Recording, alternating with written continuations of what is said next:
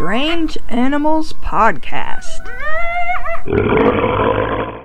Welcome to Strange Animals Podcast. I'm your host, Kate Shaw. I'm back from Paris this week and definitely jet lagged, but this episode should wake everyone up. It's about animals with tentacles on their faces. A big thanks to Llewellyn, who sent me an article about the tentacled snake, which turned into this episode. I love it when people send me links to articles or suggestions for topics. I have a bunch of suggestions I haven't gotten to yet, but I promise I will as soon as possible. I'm like a dog in a park full of squirrels. There are so many exciting animals to chase, it's hard to know which one to follow.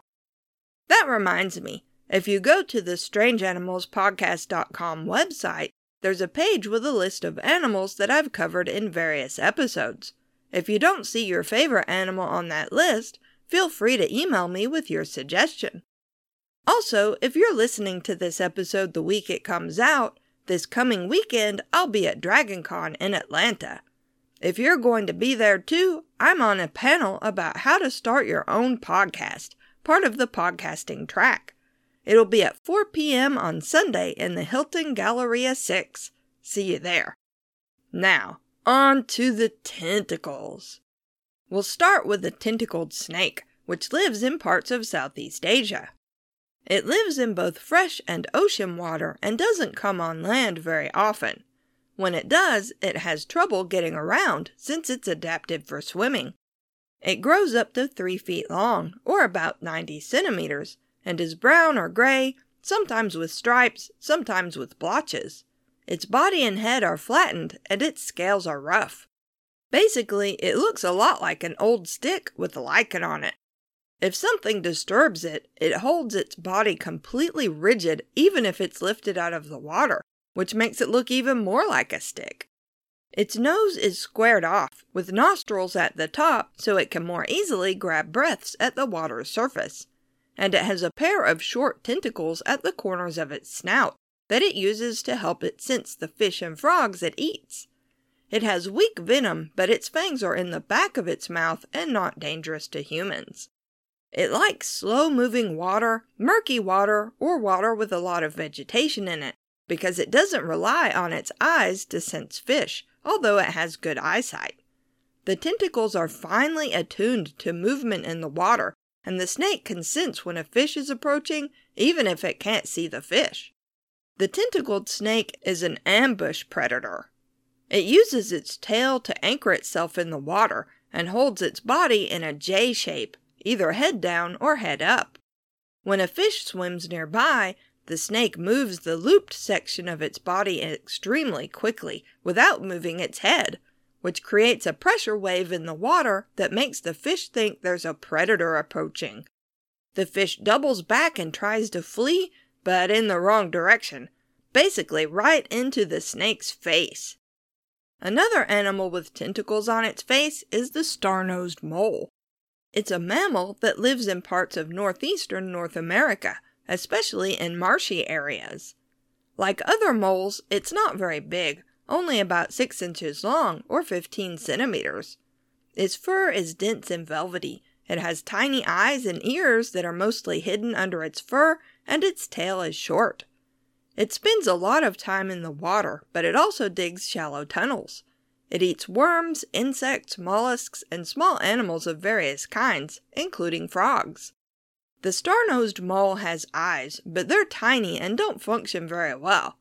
Instead, it senses prey and navigates using the unique structure at the tip of its snout 22 tiny tentacles containing over 25,000 sensory receptors. The structure is roughly star shaped, so is usually called a nose star. It actually is more starfish shaped, if you ask me, like it has a tiny pink starfish growing out of the tip of its nose with two little nostrils in the middle. Mammals are not known for their tentacles. The star nosed mole is the only mammal with tentacles, in fact, at least as far as I can find out. And the star nosed mole has tons of weird adaptations as a result. The tentacles of its nose star are the most sensitive organ of touch in any mammal. Think about how sensitive your fingertips are and how much information you can learn from just touching something with one fingertip. The star-nosed mole's star has five times the number of nerve fibers than your entire hand contains, and the star is smaller than your pinky fingernail. It's so sensitive and the mole can gain so much information from it that researchers compare it more to a sense of sight than of touch. The mole's nervous system is also extremely efficient in order to process all the information coming from the star, literally just about at the physiological limit of neurons. That means the star-nosed mole can identify prey and decide whether to eat it in only 8 milliseconds. You know how long it takes you to blink your eyes? About 350 milliseconds. A star-nosed mole could have examined and made eating decisions about 44 things in that same time. And since it can also eat most small prey like bugs in only 200 milliseconds, it could have also eaten one and a half things in the time you blink your eyes. This is blowing my mind, everyone, especially since I am the slowest eater in the world. You know what else the star-nosed mole can do? It can smell underwater. It blows tiny bubbles into the water and breathes them back in to examine them for scents. The tentacles of the mole's star keep the bubbles from floating away before the mole can breathe them back in. The star-nosed mole is a good swimmer, and the tunnels it digs often start and end underwater. Researchers think that hunting underwater and in swampy soil helps keep the mole's sensitive nose star from damage. If you rub your fingertips lightly over sandpaper or a brick surface, after only a few seconds you'll feel some discomfort, but soft mud doesn't hurt fingertips or nose stars. Another animal with face tentacles is the caecilian. Caecilians are legless amphibians that look like worms or snakes, but are more closely related to frogs and salamanders. Probably. We don't know a lot about how caecilians developed, and some researchers think they may actually be more closely related to reptiles than amphibians. The longest caecilian, Thompson caecilian, grows to some 5 feet long, or 1.5 meters. It lives in Colombia in South America and is gray or black. The smallest species only grow to about 4 inches long, or 10 centimeters. There are some 180 species of caecilian that we know of, which live in tropical regions in many parts of the world. Many dig burrows and spend most of their time underground, while some live in the water. Most eat small animals like worms and insects.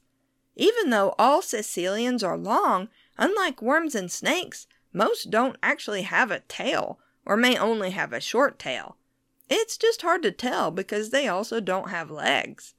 Some species appear snaky, while some have what look like body segments like an earthworm, which helps it wriggle its way through soil like a worm. It even moves in what's called an accordion type fashion, like a worm, where it bunches up parts of its body and stretches other parts out to advance. The caecilian has a pair of tiny tentacles between its eyes and nostrils that grow out of an opening in the snout. The tentacles appear to have developed from the tear duct and eye muscles. Some caecilian species have tiny eyes, although they may be hard to see. Some species have no eyes at all. Some species have eyes, but they're actually beneath the skull bones. In two species from Africa, the eyes are under the skull but are connected to the tentacles, and the caecilian can extend its tentacles and actually move its eyes out of the skull and into the tentacle. The tentacle tips lack pigment, so light can pass through. You see what's going on here? Eye stalks! Eye stalks aside, researchers think that the tentacles mostly contain chemical receptors that the caecilian uses to find prey. Caecilians are really interesting animals. Different species are sometimes radically different from each other in very basic ways.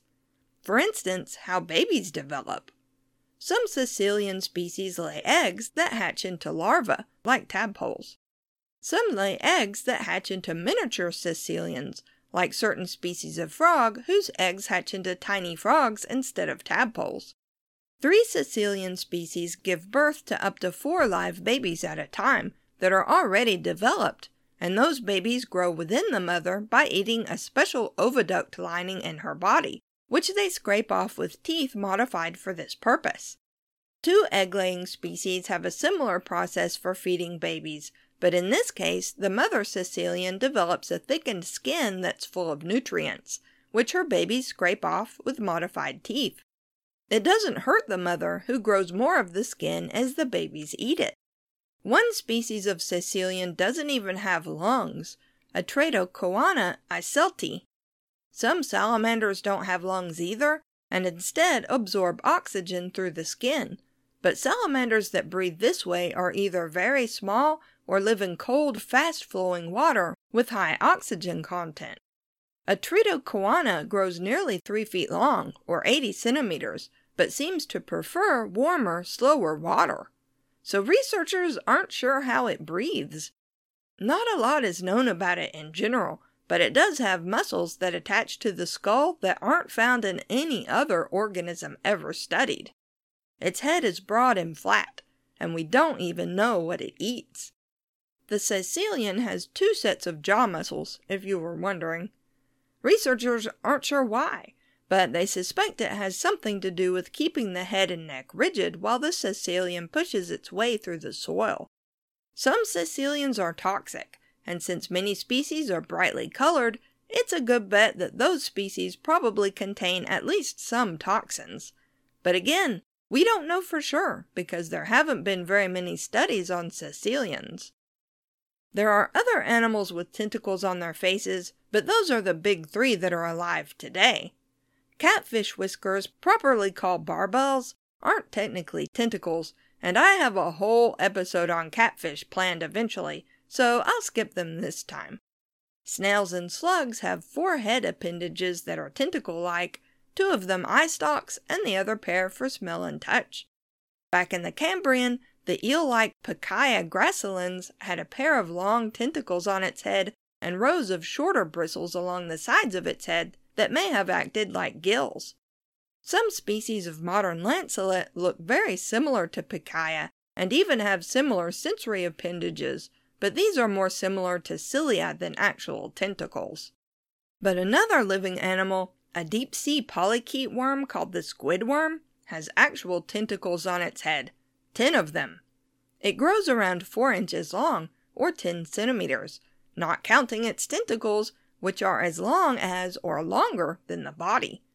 It lives in the depths up to 2,800 meters down, or almost 1.75 miles below the ocean's surface. Two of its tentacles are yellowish and usually held in a curled up position, and those are the ones the worm uses to collect food, probably plankton and detritus that sinks from the upper ocean. The other tentacles are used for breathing, and it also has feathery sensory organs growing from its head.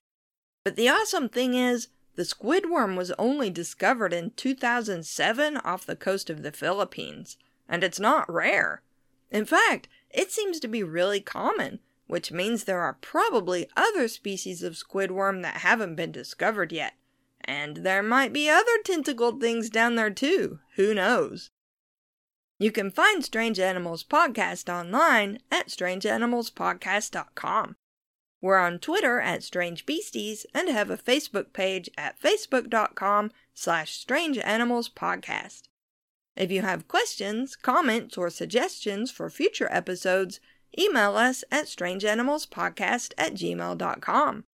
If you like the podcast and want to help us out, leave us a rating and review on Apple Podcasts or whatever platform you listen on. We also have a Patreon if you'd like to support us that way. Thanks for listening. I didn't have time to finish this episode before I left for Paris, so this is post Paris me talking to you. Paris is amazing. It was awesome to see my nephews and my brother and sister in law, and I did not eat any snails. I mostly ate croissants and duck and cheese and read poetry and looked at art. So, yeah, I had a great time.